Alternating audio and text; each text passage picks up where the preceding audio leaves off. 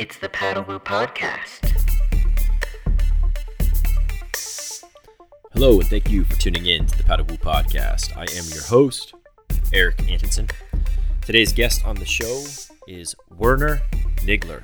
Werner is the shaper for JP Australia, and I got to circle up with him last week in the Bahamas at the JP Dealer Convention.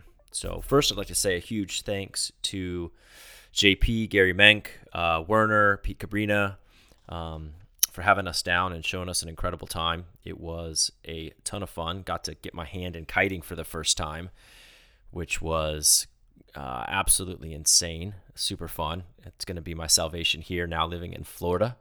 So I'll be on the water paddling anytime there's waves and anytime there is wind. I will be trying not to kill myself learning to kite, uh, which I think is possible actually. um, I've liked JP paddleboards for a long time. Actually, the first performance paddleboard that I bought was the 8027, which I ha- sold and then bought again because I missed it and I like it so much. It's a great board for bigger days in Costa Rica on the reef. And smaller days, you get a lot of glide and carry. I was not as big of a fan of the 7427. I did ride that board for a while. And then the first 7627 felt very similar to the 8027 um, and actually ended up selling the first generation of the 7627 and kept. That's when I repurchased the 8027.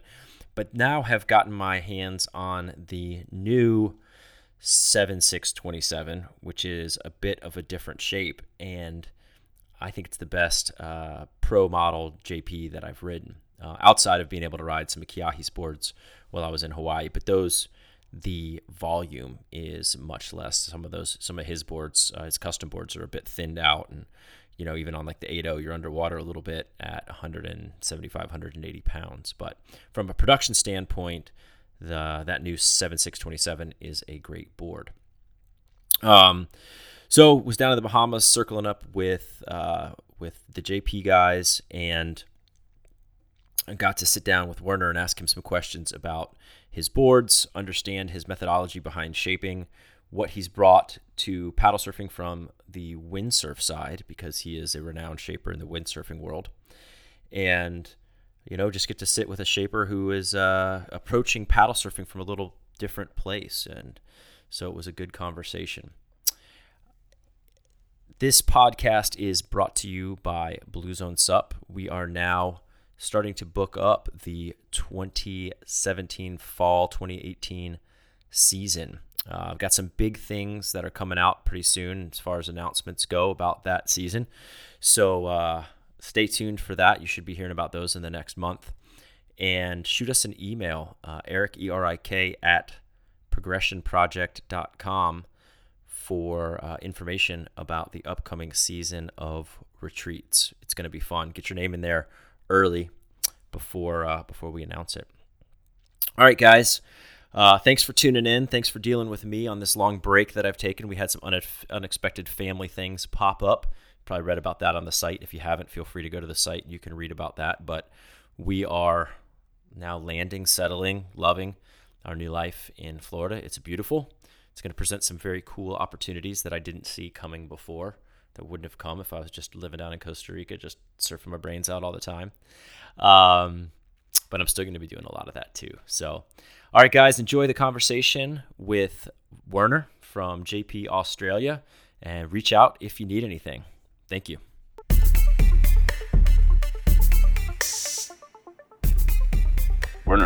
Thank you very much for being on the Paddlewoo podcast. How are you today? All right, thanks. Yeah. So we are down here right now in the Bahamas at the JP dealer meeting, uh, and you guys are showcasing the new 2018 line. So it's been really cool to be a part of this. I have not been a part of a dealer expo like this or gotten a first glimpse at new boards. Uh, and then also getting to sit in on your uh, stand up presentation and getting some of the basis of, behind your shapes. And that's what I thought would make a great podcast today is hearing from you the rationale behind the shapes of especially your pro models because most of the guys that are going to be listening to this will be on the pro models or on the slate models it probably won't extend much past that so Uh, thanks for being here, and um, thanks for taking your time. All right. Yeah, man. Let's uh, let's start with your background in shaping, because I don't know any of it. Yeah. Yeah, I come from the windsurfing side. I've been a World Cup rider at the time when I was younger. Or I started before. I was doing the Olympic class first, and then I went into funboards. Uh, I was working for F2. I was sponsored by F2 and got involved in all the development programs. Uh, and at the beginning, I started working with a shaper, so that uh, I saw how it all works. And then I just uh, got got the job offered by F2, being in charge of the whole product development, and then I just started shaping myself. Oh, almost 30 years ago. Okay. So, uh, and then, you know, I was there right from the beginning. I did kind of all kind of different trends, you know, longboards, shortboards, the whole start. And I was also lucky to be involved always with the best riders in the world. At F2 times we had Dunkerbeck on the team. And then when we all uh, changed to JP, you know, with Jason and now all the top riders we're sponsoring, it's always also great to work with the best riders in the world. And on the sub side, obviously, when we started, we also almost right from the beginning had Kiai and some other top riders on the team. They always got good feedback, and then that's how it all happened. Let's talk about that feedback loop. Mm. What is your design process? What iterations do boards go through? Um, yeah, first of all, we always need to kind of figure out the two, two different sides of it. Obviously, the production side and the team rider pro models they use for, for their own, for their events, you know, because they sometimes use sizes we can't put in production because they're just too radical. Uh, but for production cycle, we kind of always figure out with our sales team and our marketing team which direction we want to go, what sizes and line, and then we start figuring out okay this this more or less the rough sizes dimensions we want to go for then we build a prototype we start testing. Depending on the model we get different people involved. Obviously for the pro models our pro riders they test it uh, but also big advantage is because ki and the guys they're always a step ahead you know i constantly work with them. So whenever there's time for a production board i have a design ready and they just adjust it to the size. But but every all this knowledge we gain from from their boards, I also try to convert into the normal production line.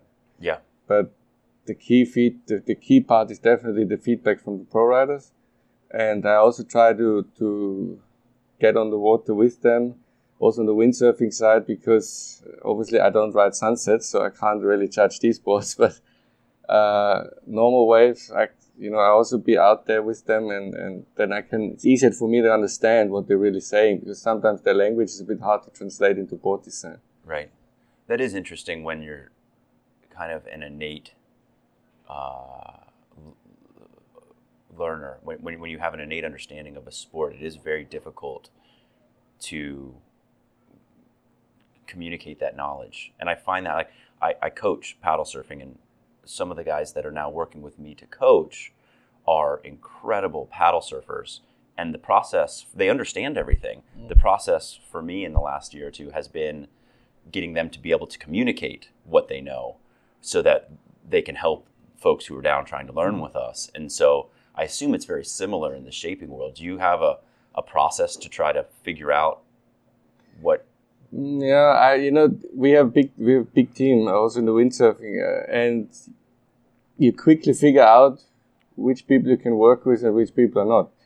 It doesn't judge their ability how good they are or whatever, but some people just struggle to communicate the, the important parts. You know, Right. they're having a good day, it's the best bird board in the world, and then the next day the conditions are different, or they're having a bad day, and then they complain about the equipment all the time. Yeah. So it's hard to work with guys like this, but uh, as I said, you know, you figure out quickly who is reasonable and takes its time to figure out what's working and what not, and then it's much easier to get somewhere. You know, also with like KI on the sub side, man, I tell you, we, we did different boards, just the nose rock a little bit more, a little bit less, you know, because we wanted more drive or less, that, that it's more radical, and we're changing small dimensions, you know, small numbers, and it makes a huge difference for such a guy, you know, who's such, on such a level.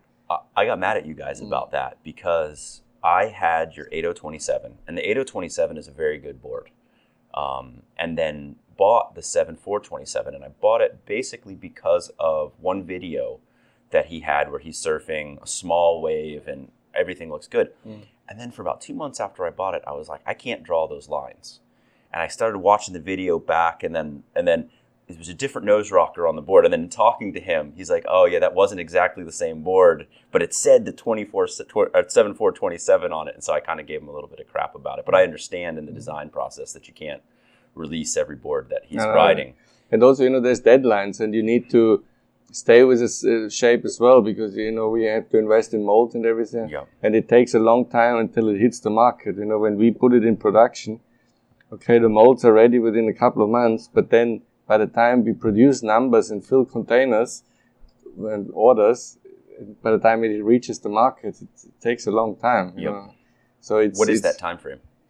it depends on the on the order side. You know, if like if kind of I put the boards in production at the beginning of the year, and uh, like three four months later, if a container would go with already existing molds and stuff, they could easily make enough to fill to add these new boards up. But if they don't order a container only in September, so they're only gonna get it nine months later. Gotcha. So it's it's always a bit depends on the order schedule of the countries. All right, let's get technical on boards a little bit. I have a first question. Your fin design is different from anybody else's on the market with the straight trailer fins, the side mm-hmm. fins. Can you talk through why you do that? I'm not sure that I fully understand. Yeah, we had this big discussion also in the Australian market for a while, but then, funny enough, one of our Australian dealer, I think, uh, did some science on it. He kind of did underwater uh, videos, and on supping, you also need more speed than surfing because surfing you kind of create more speed with the smaller boards, and supping is like more like windsurfing. You paddle and you're trying to create speed, and the straight fins they have a lot less drag. There's no turbulences at the tail, nothing. So that was very interesting report from that guy. He had that he, he filmed it underwater, and you could see when he kind of go in the straight, there's no turbulences, so no drag. So that's It's going to give you more down the line speed, but then in turns, that's going to hinder a little bit or no? Nah, the, the subs are pretty big, so it's not. Uh, it doesn't hinder at all. No. You you just have the right fin sizes on it, and you know it's. Just seems to be faster, and that's what the guys wanted. Gotcha. So faster. Mm. So the straight fins equals faster, and then there shouldn't be much of a difference in a turn. I guess it's not pulling out. Just I guess the difference would be maybe a little bit bigger fin because it could pull out of the water just a touch quicker without the cant. No, yeah, the, it's it's they're parallel to the center line, of the fin, but they have a little bit. Okay, they are a little bit off because the board has a small V towards the tail. Okay. So depending where it starts, some a little, go a little bit off, but the you know a, a sub is so big, it's really hard to release the fin when in the turn. Gotcha. So we just do size up and, and surfing. You know the small surfboards they go total different angles and uh, perform different. So it's probably closer size wise. It's more similar to a windsurf board if you think about it. Yep. And you also have the paddle which you can use to to turn or mm-hmm. push, make the turns tighter. It's Yep. almost like the the rig. So you could really make use of the extra speed you have, and you just use the paddle or your, your ability to turn as tight as you can. Gotcha. Okay, so now your old, and I don't know the year models on this. You might need to fill me in. Your old 7427 and then 720, 7627.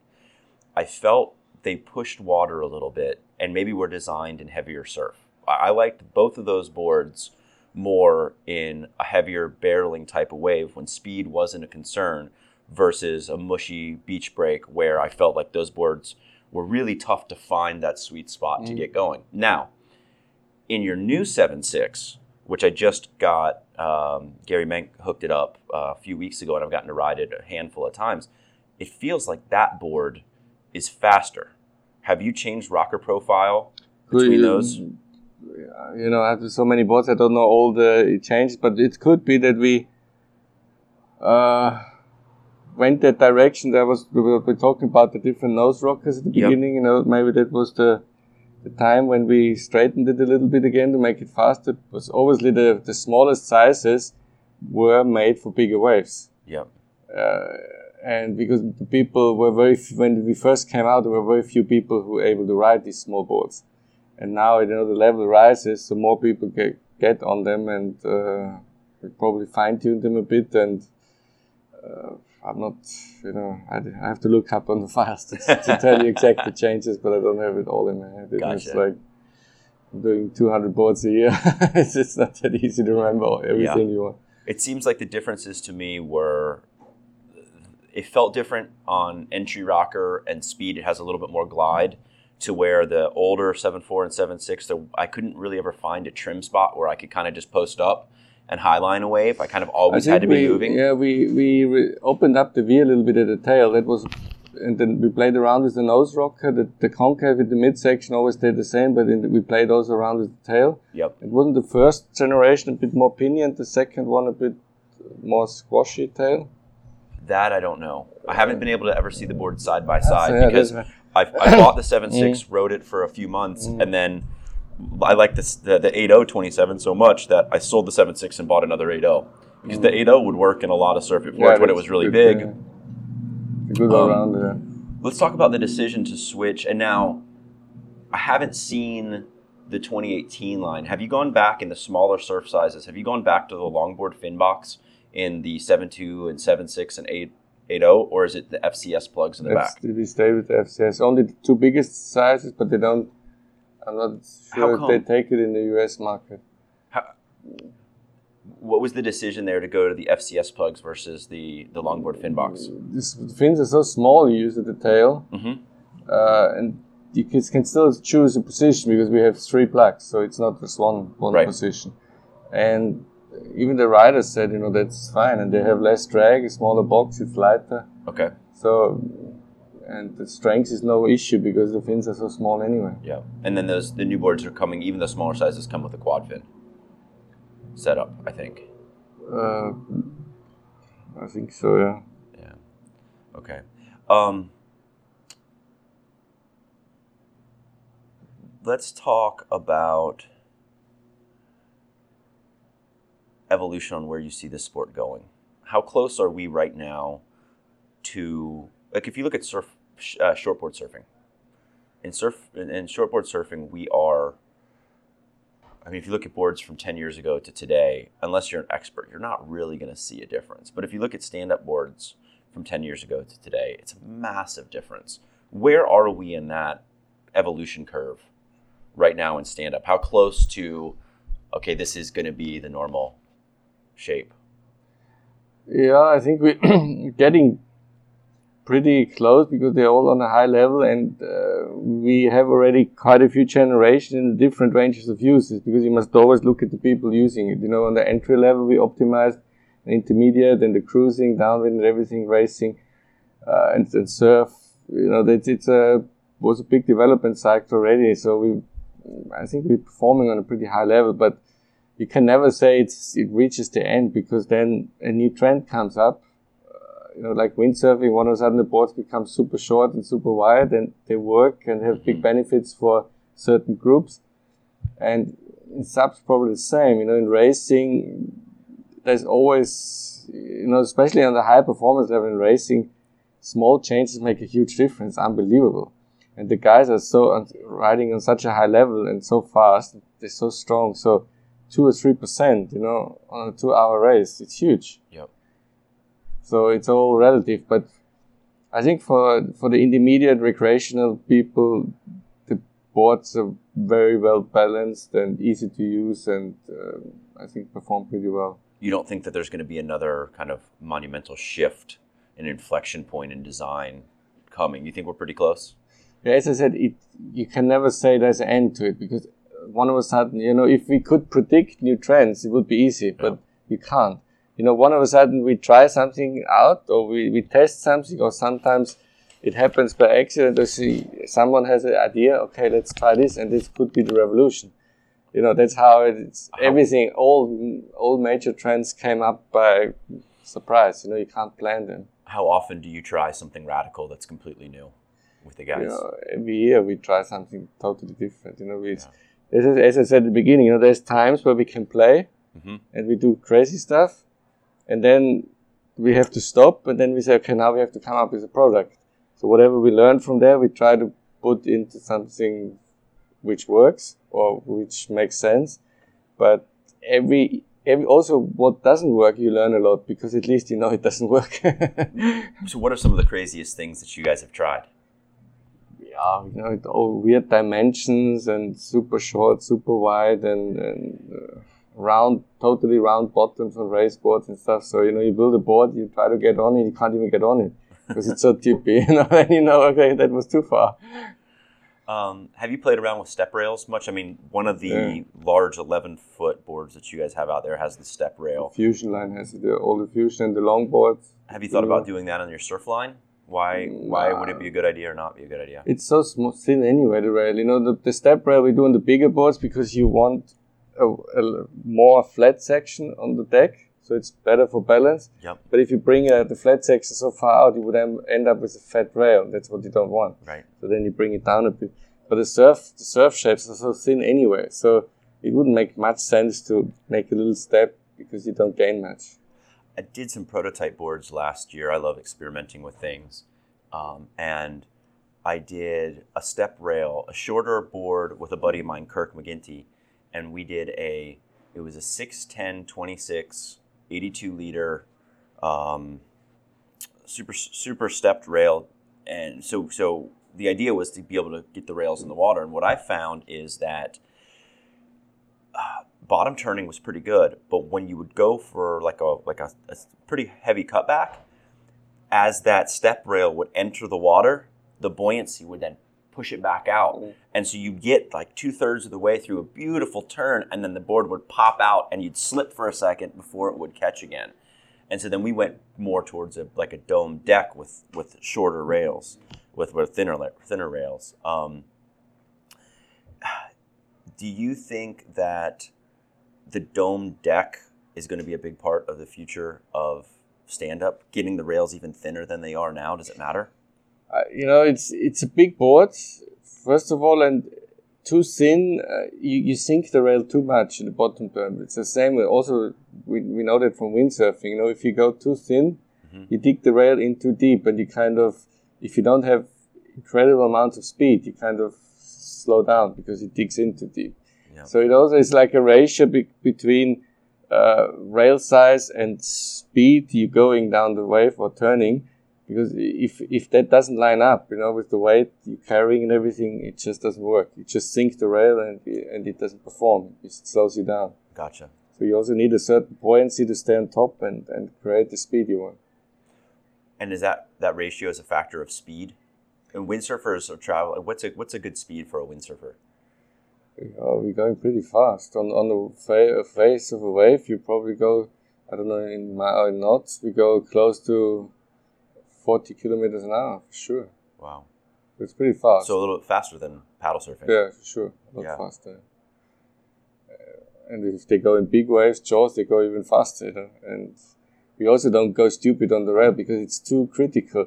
Even if you like hit the chop or something, there's such a thin rail, the rail bites immediately. Mhm. And then you're out of control. There's nothing you can do. You know, you go over the falls. Gotcha. Um, one thing I've always liked about your boards, at least your pro model boards, is that nose flip because it allows you the, the heavy nose rocker that you guys put right at the beginning. I feel like that adds probably four liters of perceived float. Like I don't think all volume is created equal, and that nose rocker, as long as you have a little bit of forward velocity, pulls the board back up on top of the water um, and gives you a little bit of extra stability. So I like that design element that you guys that you guys bring in there. Was that on purpose for stability in paddling? Was that on purpose for for paddling? No, the, yeah, stability is always a key, but uh, the high performance board, we look at high performance because the guys are on such a good level. Uh, you know, they go smaller and smaller, so they just can't handle the boards. Yep. On the recreational boards, we look a lot more to stability, but for the pro riders, they want to go off on the waves. You know, they don't want, they don't particularly look for stability because they know what they're doing. Yeah, uh, and that's I've had some interesting conversations with Kiahi about that because he is one of about three guys uh, at that level that ride equal weight to volume or even a little bit plus because most of the guys are about minus 10 now. That's weight crazy. weight yeah and you're sinking to about your thighs and he mm. likes to be on top of the water. It's kind of like right where i like to be mm. too and so i feel that in that regard his boards are more relevant his performance level and him on those boards are more relevant to most ordinary folks mm. because there's a big difference between paddling equal weight to volume ratio and then dropping another 10% i mean that gets very difficult so But it's also as uh, on the for the competitive competition level. Uh, if you're sinking, you have to move permanently, and Yep. it's so much harder to find the right wave or get there. And uh, the risk you take is pretty high because you, if you're not there where you want to be, you're not going to get the wave. That's Yep. it. And in windsurfing, we had the same. You know, like we went to the cycle, everyone went smaller, smaller, smaller. Okay, when you're riding Hookipa on your own, you're the king because you have the smallest board if you get out. But in competition, you know, don't go anywhere because the guys with the big boards, they float around, get to the wave where they want to be and take all the good waves. That's it. So that's also a very smart move from Kai that he doesn't go so small because it's he realized also, you know, for competition, it's not going to help him. Gotcha. Um, let's talk about the surf slate real quick before we wrap up, and then go back out on the water and, and do fun stuff. What? Uh, it's new this year. It looks a lot different. You've pulled in the tail a little bit. What was the rationale behind the design changes? you know, when that concept came out, you know, it was new, interested people were like, uh, it had its benefits, you know, this parallel outline where you can just accelerate down the, the wave uh, and kind of created a new style of riding and this skatey feel and everything. And for marginal condition, it was a fun board to ride. But then we realized, okay, we, we want to widen the range of use more. And if such a parallel outline, you're kind of a little bit limited. That's why we started working on narrow nose and tail. And the, the board is, uh, is a lot more versatile now, and that's what we're looking for. That they can also use it in, like even the, the good, uh, the, the pro riders for competition in, in marginal conditions. Yeah. What's the smallest size that you're making that in this year? Here, there's like a what is that? A seven four over there. I think. Yeah. Oh. You asked me not too quick. I'm not sure. how quick it is. it's pretty small, so Yeah. I think seven two even. Seven two. Seven two by twenty six maybe. Yeah. If I can make a request, I would like to see a seven four twenty six So, or seven five twenty six. Something like that, maybe around the 85, but 87 made the, the, the, the sizes went a little bit longer, you know, to make up for the loss of volume. We Yep. we stretched them out a little bit, the sizes. So the board is now a, r- a sh- a fun short board. It takes a bit bigger waves than the old version. Uh-huh. and it still works in smaller ones. So it's, uh, it's a big step forward. But it's always if a new concept comes on the market, you know, you have, as I said, you have to come up with a product at a time. You know, we could continue working for two years, but then we never have a product. So and then second generation then is not a huge step forward because you kind of have two years to work on them after you put the first one in. So it's it's, it's a fun board yeah. What do you think about the foiling fad trend for supping. for supping? Yeah. Yeah, I'm not so sure because it's it's probably not that easy and it's, It's very hard. dangerous. That's what what worries me the most. Yeah. If you rock up, you know, if you rock up in the lineup with the sub, you're not uh, on most spots. You're not the, the other surfers are not very happy. And if you rock up with a foil, I think you get even more in trouble.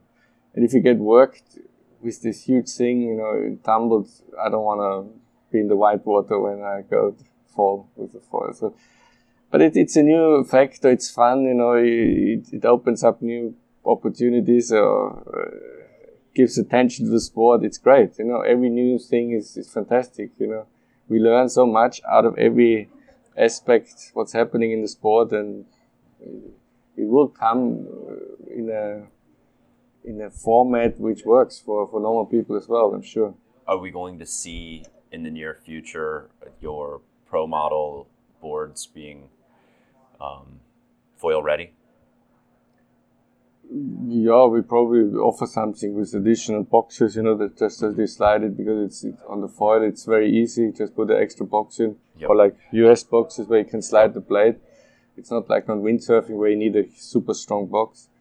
So it's just probably will come up with something. Awesome. Uh, any last thoughts for us? This has been a good window into the D- JP design. I appreciate it. Anything you want, you can always get in touch with me if you want further information.